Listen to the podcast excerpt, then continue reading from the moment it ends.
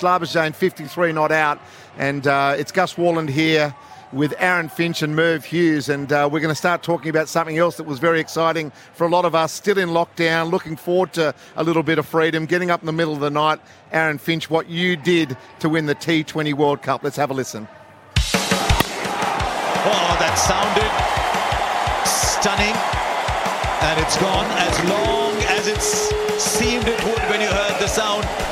50 comes up of 34 balls. David Warner's he's connected that as well as anybody in the game ever has. What a game-changing half century this is for Mitch Marsh. Maxwell looks to finish it, and he might have done it as well. Five times 50 over men's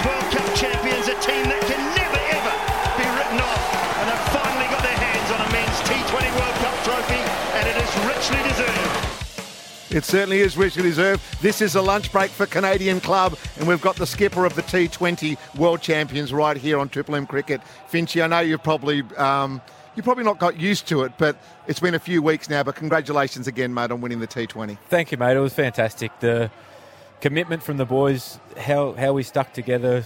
Uh, there wasn't a huge amount of support for us in terms of people backing us, Mm. um, tipping us, as you will. So, yeah, it was it was very very uh, very nice. Yeah, you went over there hiding to nothing. I don't think expectations after Bangladesh and West Indies were too high. Got in there, and it must be said the two trial games you won those, but We won the first, lost the second. Well, and then you go to South Africa and just limped over the line. I think a lot of Aussies were thinking, Jesus, we're, we're in for a long one here. But how, how much of that is just getting yourself into the game and having a, having a full strength team on the park and just playing together for uh, an amount of time? Yeah, that's a really important point. I think we went to the West Indies and Bangladesh with not not able to pick a full squad of players. There was guys who were who were missing because of, of injury or or resting or family commitments, um, and that's been the case for a little while. In New Zealand, we, we weren't able to select the same because the test test squad was meant to be playing in South Mm. Africa at the time. So the continuity of squad wasn't really there, and it, and it wasn't until we got to the World Cup that we were able to sort of bed down how we wanted to play and, and really be specific with with individuals on their roles within the side. So when you've got someone like a, a Mitch Marsh who's much loved in every team he's in, but he's on the nose a little bit with some cricketing public, then you've got someone like Steve Smith and people back home are saying he shouldn't be in the team and Stoner should be there. Then they're looking at your position, they're looking at Wade and so forth. Do you listen to any of that stuff, or is it literally your squad and you know exactly what you're trying to do? You know who you're going to pick, so all that other stuff doesn't distract you. Uh, none of it distracted us because we, we were really clear with how we selected the squad, and, and it was specific with the way that we went about structuring up our team. We we changed our tact over the last well month beforehand. In the whole lead up, leading up to the T20 World Cup that was meant to be in Australia, we went with five specialist bowlers, six batters. Going to the subcontinent, we felt as though we needed that extra batting, that, that batting depth, and Maxwell, Stoinis, and Marsh could be that fourth, uh, that fifth bowler and be really effective. So that was a bit of a change in, in structure of the team, which Mitch then went to three, Sm- uh, Smith four, Maxwell five. So we felt as though we had enough firepower up the top, enough class and spin ability through the middle, and then power and finesse with Wade and Stoinis towards the back end of the innings. And then with our bowling attack, it was it was a real toss up. Kane Richardson was unbelievably unlucky to miss out on selection in any of the games because he's as good as anyone in the world. And it just happened that we decided we were going, going to try and front end our innings. We were looking for power play wickets. We felt as though that was more important than having a little bit of death coverage with our bowling. So that's why the attack was Stark, Cummins, and Hazlewood. And, and um, yeah, we, we, we didn't listen to any outside noise. I know Adam Zampa, he wrote down a lot of notes and he, and he took a few paper clippings and screenshots of some quotes of, of people and he, he just said it was keeping the receipts. Well, he, he certainly did a fantastic job there. He's a great player. For Well, the, the big th- thing there, you talk about the depth that you had. Richardson misses out. And if you're a captain, if you're a selector, you always better worry about who to leave out rather Yep. than who to pick. So, a great position to be into. Now, I reckon you're going to be honest enough with us here. And I've got to throw this question out. How much of it is a player and how much of it is a captain when you win a World Cup 2020? Uh, I'm, Oh, I'm I- tipping captain. With your background and your No, I, I think the captain how has you a, rate has a yourself? Oh, shut. up.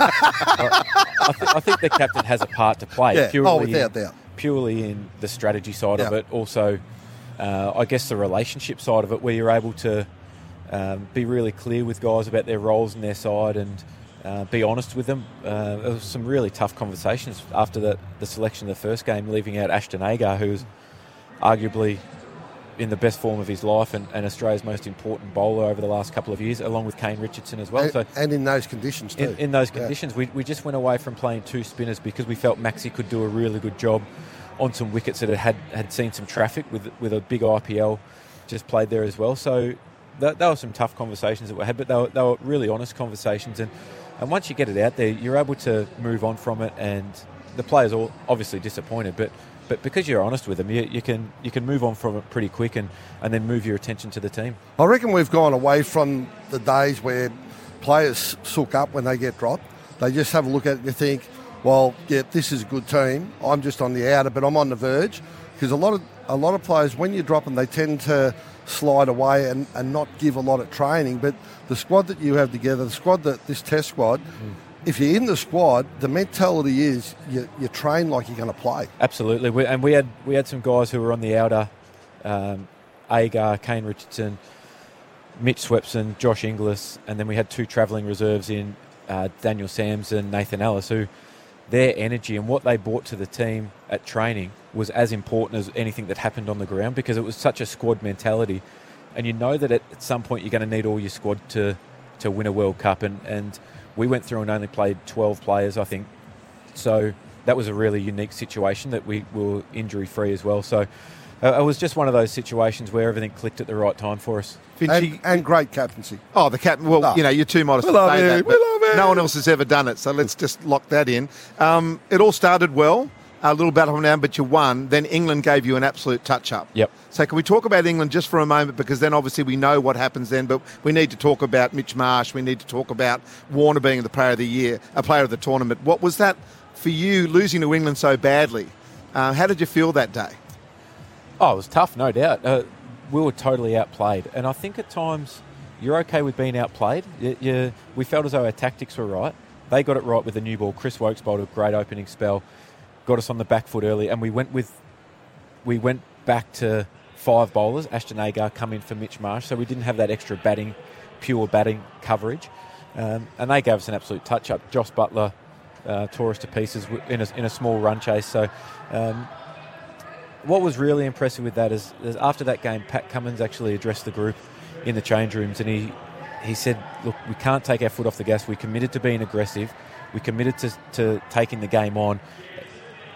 Don't go away from that now. Just because we just because we lost this game, if we're going to win this World Cup, it's not going to be by sitting back and waiting for an opportunity to, to present. You have to go and actually like seek that out and, and put enough pressure back on an opposition that, that you make them question their tactics. So you turned it around, went unbeaten, you won the World Cup. Just the performances of Mitch Marsh in particular, Wade in particular as well. Those Stoinis. two- oh, still, I mean, it was just, it was so great waking up in the middle of the night and going, we're on here. Yep. You know, and you got the job done. The the way that David Warner finished the tournament was unbelievable. To to go bang bang with uh, seventy and fifty, Mitch Marsh for him to walk out of the change rooms and go six four four. That just wrestles any momentum back off New Zealand in the final and, and gets the game back on our terms a little bit. And that, that was unbelievable to have that confidence to walk out and do that. Adam Zampa, he had the tournament of his life, and for mine was player of the tournament to to get the best players in the opposition out consistently over what, one day in T20 cricket. He is, he is an unbelievable white ball bowler for Australia and, and has been for a long time. Well, that's the thing, Gus. We talk about England and the change of the lineup. As soon as you leave a batsman out, things go pear shaped, don't you? You think we've got enough batting, but the guys that bat down the Well, I, list I, I wasn't because I wasn't because we thought we had enough batting. We just felt as though the matchups with the left arm spinner against Yeah. England were so they they were so weighted in our favour. We just didn't get enough runs. That was that was all it Yeah, was. but Woakes, Woakes up front. Oh, he was brilliant. And when, when you lose a couple of wickets, you just sit back and think, wish they'd have gone for that maybe extra batting. Yeah, absolutely. Yeah, but hindsight's a wonderful thing, isn't it? Yeah, it is. Hindsight, speculation, sympathy, three things you can't delve into. The, what about the celebrations quickly? not not bad. Not I know bad. the test players had to leave pretty much the next morning, but a few of you guys had a little bit extra time. we had 24 hours or so in Dubai. We, we the hotel we were staying was quite a big one. It had had a beachfront and, and a couple of little bars there that we. Can you sing us of. that, that famous song that you all sung over and over again? No, The one that I, Zampa. I, I will not be singing. Okie dokie, no worries. Thanks so much for joining us, big fella. One for 113. We love him. We love him. We love both of you, big fellas. Off 31 overs. Warner is 48. Labuschagne is 53. The partnership is 103. And Australia at the moment on top here at the Gabba.